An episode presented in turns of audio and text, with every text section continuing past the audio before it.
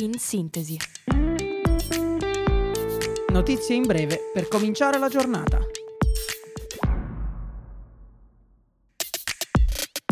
Buongiorno a tutti da Radio Yulm. Io sono Stella e questo è In Sintesi, il podcast dedicato alle notizie del giorno.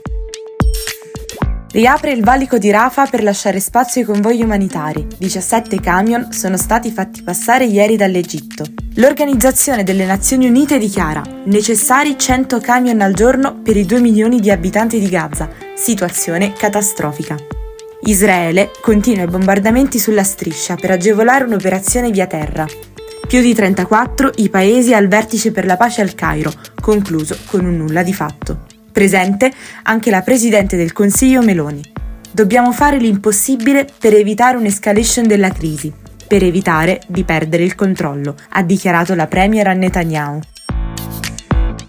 Clima di tensione in Italia e in Europa dopo quanto accaduto a Bruxelles la scorsa settimana. Il ministro dell'Interno Piantedosi rassicura: nessun pericolo imminente, teniamo alta l'attenzione. La Lega anticipa i tempi e propone un piano di antiterrorismo nelle scuole.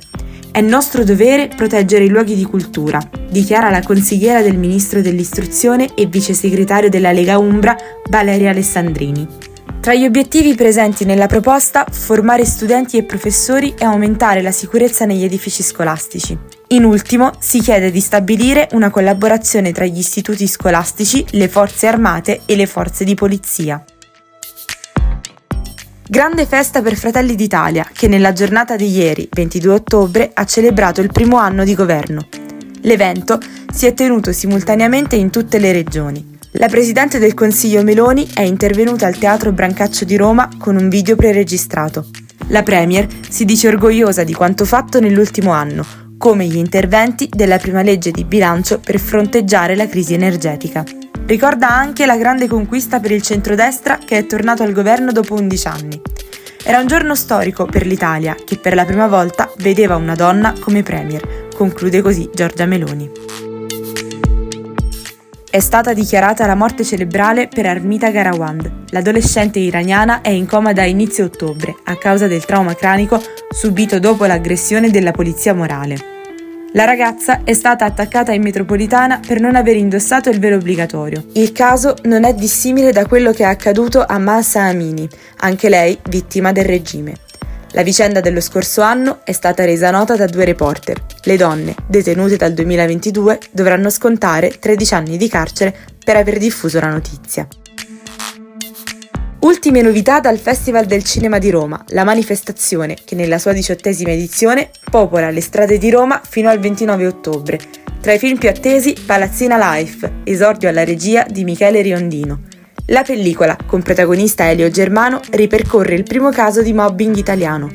Monica Bellucci illumina il red carpet con Tim Burton. L'attrice torna sotto i riflettori con il docufilm Maria Callas, Lettere e Memorie. Verstappen ha vinto lo sprint al Gran Premio di Formula 1 negli Stati Uniti. Ieri la vittoria del campione del mondo su Red Bull nella minigara. Secondo posto per Hamilton e terzo per Leclerc, che dichiara: L'opportunità di sorpasso c'era. Speriamo di poter vincere la gara. Ma Verstappen commenta dopo la vittoria. Oggi ho spinto al massimo, ma nella gara di domani la strategia sarà differente, partendo più indietro.